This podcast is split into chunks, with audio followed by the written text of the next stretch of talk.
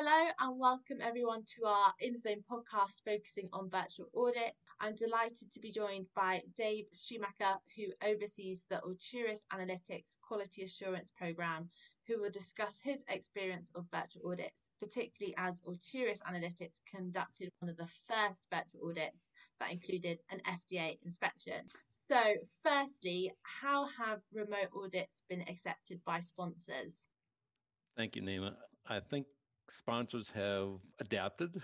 They've been forced to adapt in in some ways. So it, has been an interesting time period to get these remote audits figured out, figure out platforms, figure out systems that work, don't work, and technology can be wonderful or can be a bane as well too. Trying to get things set up and working. You know, occasionally we've come into last minute glitches on something, and so we just figure it out and, and we move forward. But you know, for the most part, the industry has accepted remote audit, at least in our environment we recognize that remote audits don't solve everything for all the CROs and, and, companies out there, but you know, short of not doing anything at all, companies are trying to make this work.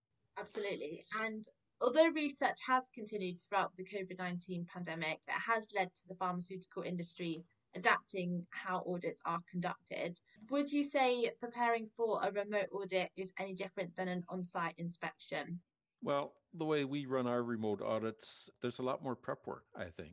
It takes more time and more effort to get the system set up. You know, it's going to depend on each each company what what, what tools they have available. Some companies may have an auditor to log directly into their quality management system and have all their documents and everything like that there. We don't quite have that. We save all our key documents, our SOPs, training files, whatever, into a PDF format, and then we upload them to a secure site and then give access to the secure site to the uh, auditor. Well, you know that sounds fairly easy but you know if you have 100 or 200 sops or whatever you have to make sure you have the right version number there you know if there's any changes to sops actually a, a new version of the uh, sop or document coming out during the audit you need to upload that at the time and inform the auditor. With, with with the remote audit, one of the challenges that you have too is you know what time zone are people in. You know, basically here in my company, we're an eight to five shop, like most most companies are. But you know, if you're on East Coast or overseas, well, now you have some challenges. So most we don't have many overseas customers, so all our audits have been in the U.S. But if we're we're in the Pacific time zone here, if we're dealing with East Coast time, well, you know, starting at 11 o'clock their time is not helpful. So we try to hi- find a happy medium, you know, set up a time where it facilitates, you know, both of us and deal with the time zone issues the best we can on that. So, you know, it's important just to communicate up front when you're setting up the audit. How is the audit going to transpire when we're first contacted by the auditor hey we need to do an inspection. I in my response back to the individual i go in pretty good detail as to how the audit's going to lay out. So they can plan in their mind how this is going to play out because this is not a standardized process by any means yet. So it's important for the auditor to understand how this is going to work and so they can they can plan their schedule accordingly. So something that we've done here now too is actually prior to the audit, we'll give the auditor access to the secure website with all our documents in about five days before the actual audit. So it gives them a chance to go in, review processes, SOPs, you know, some training files. You may perhaps a few people that we've uploaded at that time before everything has started. So when we actually do have the online audit, you know, using Zoom or WebEx or, or whatever platform we're, we're using, they can come in with questions right away and we make it efficient. And you've mentioned that time zones being a potential challenge for virtual audits. From your experience of conducting and hosting these audits, would you say there are any limitations to the remote audit? Well, you know, there are one of the areas that we find a little bit limiting is uh, be, the ability to actually look at raw data, to look at, say, uh, an LCMS chromatogram files, the data acquisition, the LIMS system, and we cannot upload that. So we will generally do a, a share screen at that point, and the scientists on our end here will bring up any files that the auditor wishes to see. We can show the electronic files right on screen. They can ask questions. Obviously, it slows things down a little bit in that here, but for the most part, our customers have been understanding and they're thankful for you know what they can view and uh, acknowledge uh, those limitations uh, with us and, that here. So you know that, that's probably the primary limitation is just the ability to look at some of the electronic data in in a live format for the most part, it's worked well on our side. You know, you mentioned that we hosted the FDA. You know, we were one of the first companies in the U.S. Actually, probably internationally almost too, to be inspected remotely by the FDA.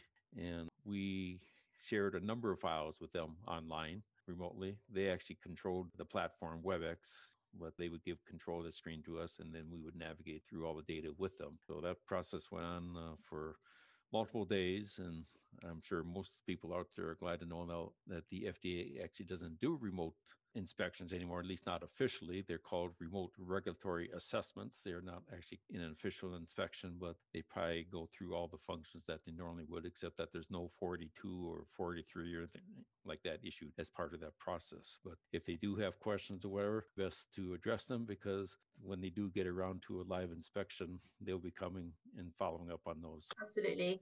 And lab video tour is included as part of the inspection. What tools have been helpful in conducting these online video tours? Typically, we do our tours using just a cell phone it's handy. You can hold it in your hand, or or actually, work, what works better that we have found is we purchased one of these handheld gimbal devices that helps stabilizes the camera. The gimbal also allows you to go from landscape, press a button, go from landscape to portrait mode, or use it to pan, and you know t- takes out a lot of the vibration that uh, you might normally get from just uh, holding it by hand. And another tool that we've just recently implemented, we do our tours with two people. You know, some companies maybe do just one we like to put the the senior scientist, you know, the individual who actually leading to tour out in front of the camera. So we actually have the uh, senior scientist does does the narrative. So, but one of the challenges with that then is sometimes the ability to hear because you can't stand like right on top of the camera we're here. So there are times we try to make our tour as interactive as possible so the auditor can ask questions. Well, sometimes if you're in a noisy environment, you have to get down and put your ear right by the camera. Well, we have a lot of close up. Uh, shots of various people's ears around here. So, but something that we've just implemented here and, and we tried it once and it worked out really well. We have a, a Bluetooth speaker device now that we senior t- scientists will carry. It's actually is uh, it's a, a speakerphone designed for a conference room. You know, just a flat device. You know, maybe uh, four or five inches in diameter but uh, we mounted it to a platform with and then put a handle on the bottom of it so now you actually the uh, senior scientist is holding it like a speaker then he or she then can easily hear and any questions that the, the auditor may be asking. You know, if the auditor says, hey, I want a close up of that bottle there, so we can hear that and we go do a close up. Um, the handheld gimbal and, and the speakerphone, they cost each about a hundred bucks or something like that, you know, a piece and we're here, but they are well worth the investment. Good tips there for what to buy. Now, if we look towards the future, do you think remote audits are here to stay? I think remote audits will be around now for quite a while. They obviously are not, you know, the ideal tool sometimes here, but companies have figured out how to uh, use them and understand what the limitations are. You know, there are some things you can't do. You know, and a good auditor is going to use all their senses when they go into a facility. You know, it's not just visual, but they're going to does the place smell musty? You Obviously, you can't smell over, over a remote audit uh, audio uh, application.